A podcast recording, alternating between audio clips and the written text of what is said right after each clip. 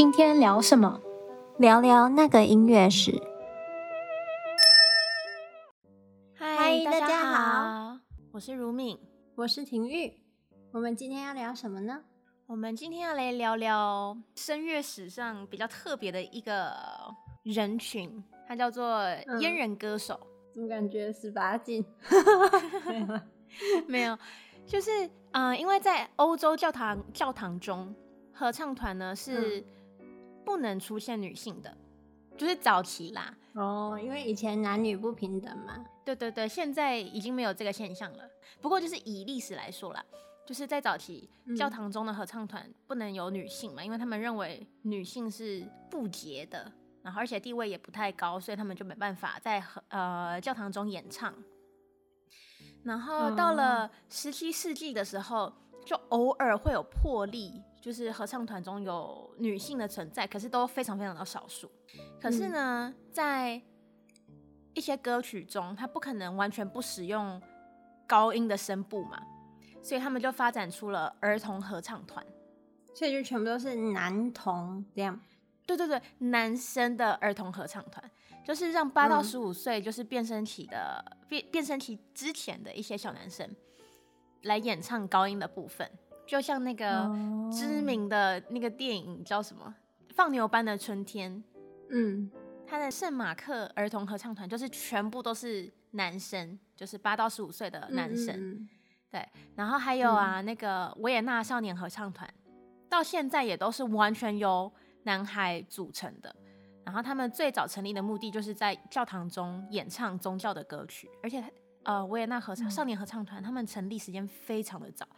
就是在印象中，好像是一四四零年，他们就成立了。哇，这么早？对，而且这些小男生都是有有有有薪水的，哎，薪水还不错，这样。童星的概念。对，我记得海顿以前也是。对啊，海顿他就是维也纳少少年合唱团的。哦，然后他好像唱的还蛮好的，一直到他变声，然后他爸就考虑说要不让他继续走，后来。就就没有让他去嗯继续继续这个，所以他就变作曲家了。对，就是呃小男生他们的声音非常的纯净嘛，嗯、所以就是高音的部分，就是第一个他们可以他可以满足那个音域的要求，第二个是他们就会觉得小男生就是非常纯洁的一个存存在，嗯、然后他们的声音像天使，对，就像天使一样，所以就很适合。在教堂中演唱。嗯、不过说回来，阉人歌手就是对于高音声部的需求，就会开始慢慢的超出了音乐教堂教堂的范围嘛。就像歌剧中，它也是有女性的角色。嗯，先不说小孩小男孩他那种声乐技巧能不能支撑他演唱这种非常华丽呀，或者是比较困难的曲目。嗯、你想想，让一个小孩饰演女主角。或是女性的角色，就怎么看都很奇怪吧。而且他应该很难理解那个剧情，然后去入戏吧，因为毕竟他还是孩子。嗯，而且还要反串，就是这个可能就是不太不太现实。可是呢，他们又希望就是能保持男生小男生那种纯净高亮的声音，所以呢，就有人想出了要在呃小男生他们变身之前。就切除他的阴囊，嗯，就是可以让他的声音在变声期的时候不会因为雄性激素的影响，然后变得粗犷。嗯、这就是所谓的阉人歌手。嗯、所以他跟就是我们理解的那个太监还是有一点点差别的，因为他是只切除了阴囊，所以他还是他的生殖器还是其实还是有功用的，还是能正常使用，只是他。没办法生育，它不是全部切除，它只是切除了有生育功能的这个部分。嗯，可是居然都没有问那个小孩，他想不想要继续走这条路？感觉十七世纪、十八世纪，我觉得可能父母就是他们可能对于这样子的一个概念，会觉得说小孩子是我的财产，我可以支配我的小孩，嗯、就也不太 care，、嗯、就也不太在乎小孩他们的意愿是什么吧。嗯，对。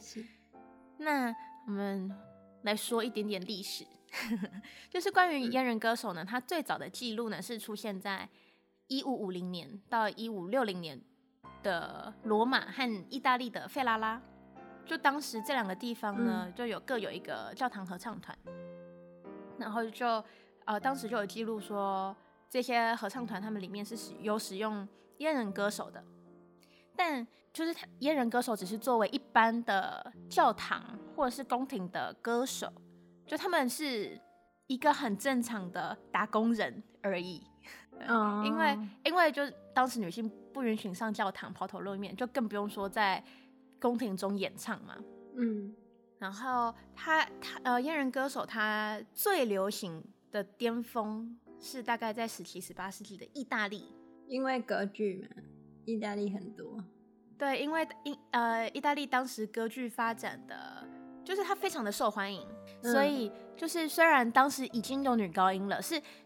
女性可以演唱，她可以在公开场合演唱这样子。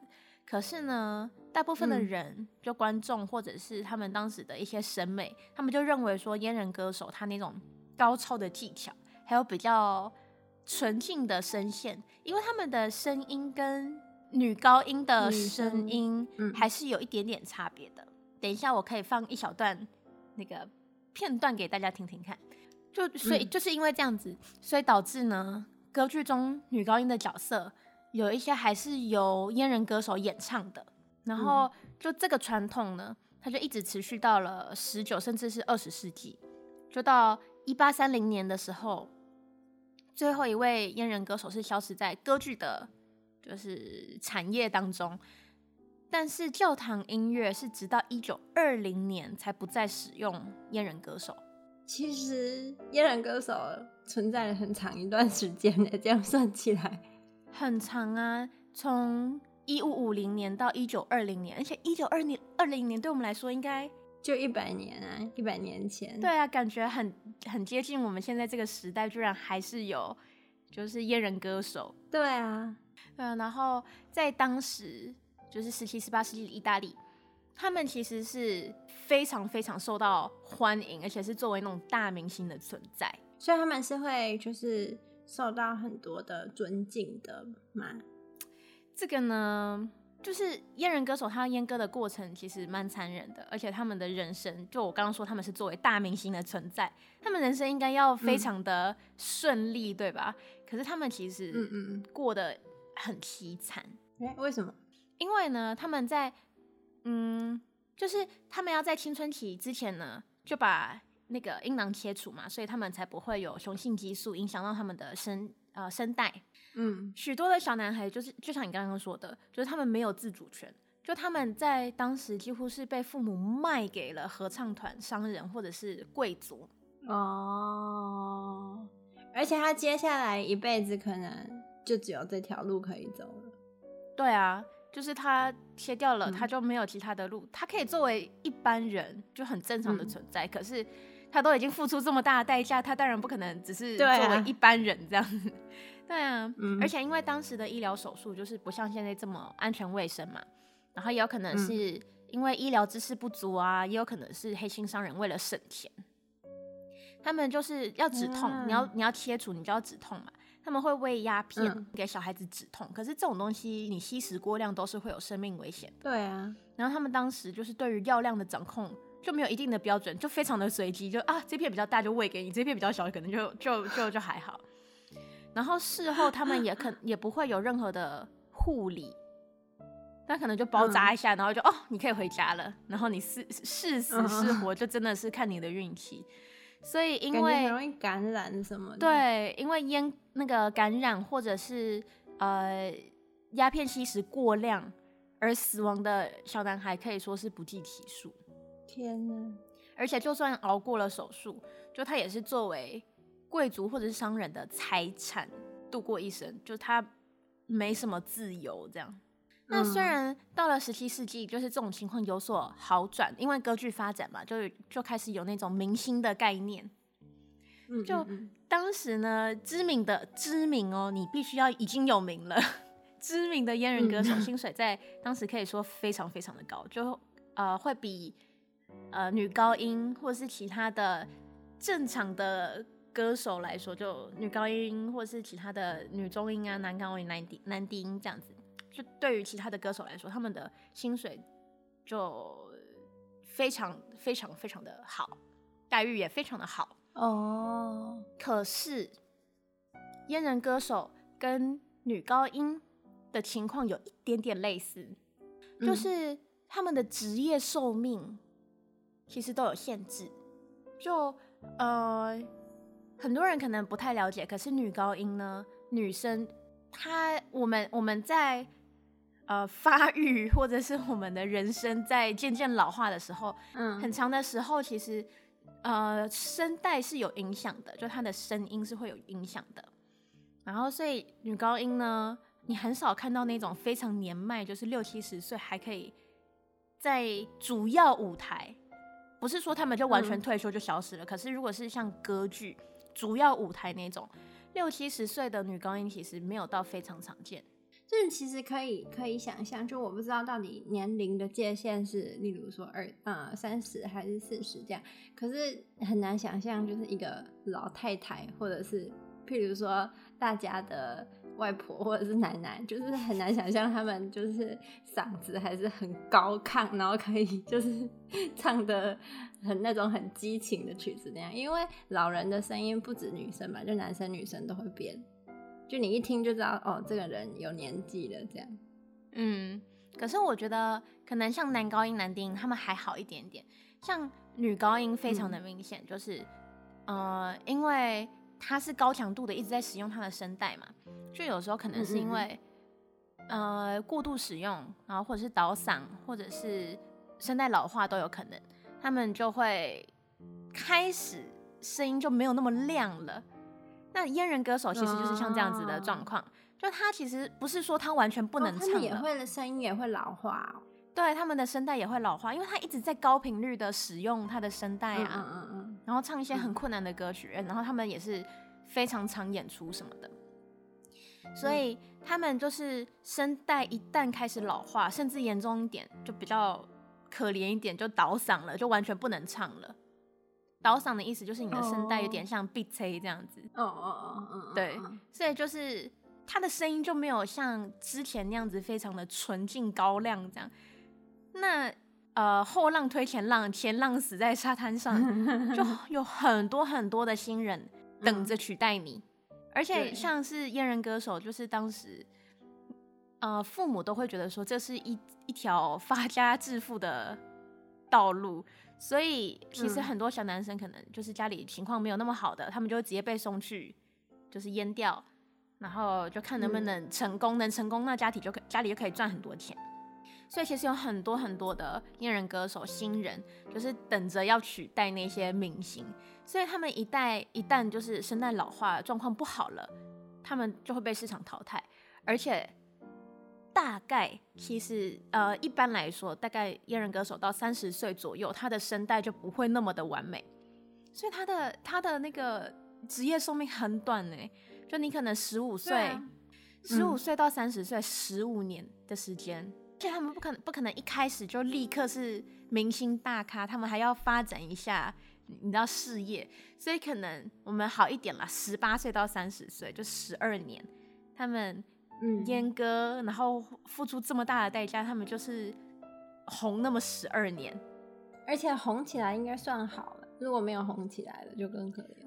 对啊，就他们就是短短的为了这么十二年的时间，然后付出了一辈子。嗯，所以就是，虽然他们红的时候是真的很受欢迎，可是他们不红了之后就很惨。而且，你想说啊，如果三十岁退休，那那就过个退休的生活好了。没有，他们呢，因为失去了生育能力嘛，所以教堂不认为他们还是正常的男性，所以他们一辈子都没有办法结婚。那可是我觉得这里的教堂有点自私的，就是教堂又利用他们的声声音，利用他们的嗓子，然后又不接受三十岁以后的他们。对啊，就是他们其实是作为次等人的存在。就虽然虽然他们很受欢迎，可是他们的社会地位真的没有很高。而且我觉得现在这个阉人歌手，我觉得他是游走在法律的边缘，因为你不可能等到一个孩子十八岁，你才让他去做就是严严格的这个手术嘛，因为那时候就太晚了。可是十八岁以前，他可能就心智啊或思想都还没有成熟。所以这个决定等于真的是，不管是父母还是旁人帮他做的决定，很有可能都不是他自己的决定。对啊，所以现在现在已经没有阉人歌手了。嗯，可是，在当时，小孩子他们就是没有没有自主，他们没有办法决定自己的人生呐、啊。而且像我刚刚说，就是他们的社会地位不高嘛，就很多人暗地里都看不起他们，就会说他们是怪胎啊。因为他们没有雄性激素嘛，嗯、而且他们就是，嗯。呃，荷尔蒙发育还是什么的，因为他们切除了这部分，然后、嗯、大脑可能就会觉得说，哦，你还在发育，所以一般的阉人歌手长得可能就会，要么就是非常的高大，就是可能会身高超超过两米这样子，要么就是会非常的瘦小，就因为他们发育不全，就是他们其实。外表上会有一点点哦，就很极端这样，也没有到非常极端了。可是就是外表上会比较特别一点，没有到、嗯、没有到真的是怪胎。可是当时当时的人就会觉得说你不正常，嗯、而且你还没有你还没有生育能力，你生话说话怎么那么的，是音调怎么那么高啊？你没有喉结啊？啊，你怎么长那么高？嗯、就是他们就会就会其实是看不起阉人歌手的，虽然他们赚很多钱。然后他们也很喜欢去听他们唱歌，可是他就看不起他们。嗯，对，所以他们光超自私，所以光鲜亮丽亮丽的那个人生背后，其实命运蛮悲惨的。嗯、那我想要特别提到一位阉人歌手，他应该可以算是最后一位阉人歌手之一，他叫做 Alessandro Moraschi，他呢是。呃，一八五八年出生，然后一九二二年过世，然后是一位意大利的阉人歌手。他为什么要特别提他呢？嗯、是因为他是唯一一位留下录音的阉人歌手。哦，你说黑胶吗？对，对，当时是黑胶黑胶唱片这样子。嗯，他是唯一一位留下就是录音的歌手。可是呢，在录音的当下，嗯、他已经四十多岁了。所以已经过了他声音的那个黄金年代，嗯嗯嗯，对。可是不管怎么说啦，他就是还是留下了为这个阉人歌手的历史留下了一些证据啊，或者是片段这样。我很好奇耶，就在网络上可以查到吗？他可以啊，可以啊。他他的录音有被转成就是数位的，然后 YouTube 其实都找得到。然后，oh. 他好，他好像还有一些些纪录片，还是相关的一些资料，其实都找得到的。嗯、对，然后我现在呢，就给大家听一小段。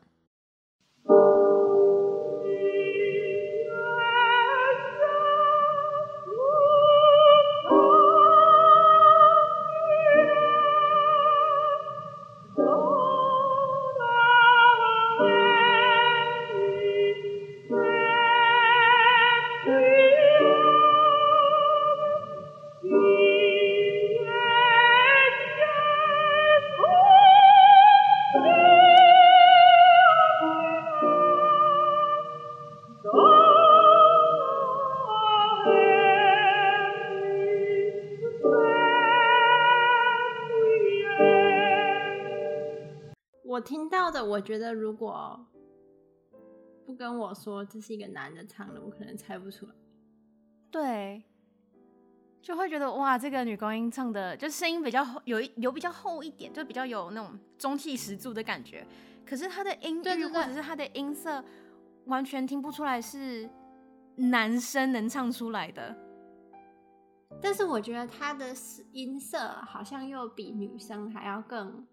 就是怎么讲洪亮吗？就是女生可能会比较偏那种，嗯、就是如果跟这个比，就是那种小细嗓，就是还是比较细一点。她就是那种音量很大，可是又可以唱很高，然后技巧又很好。对，这就是为什么在当时就是十七、十八世纪的意大利很受欢迎。嗯，虽然有女高音，可是大家会非常的追追那个吹捧阉人歌手的原因。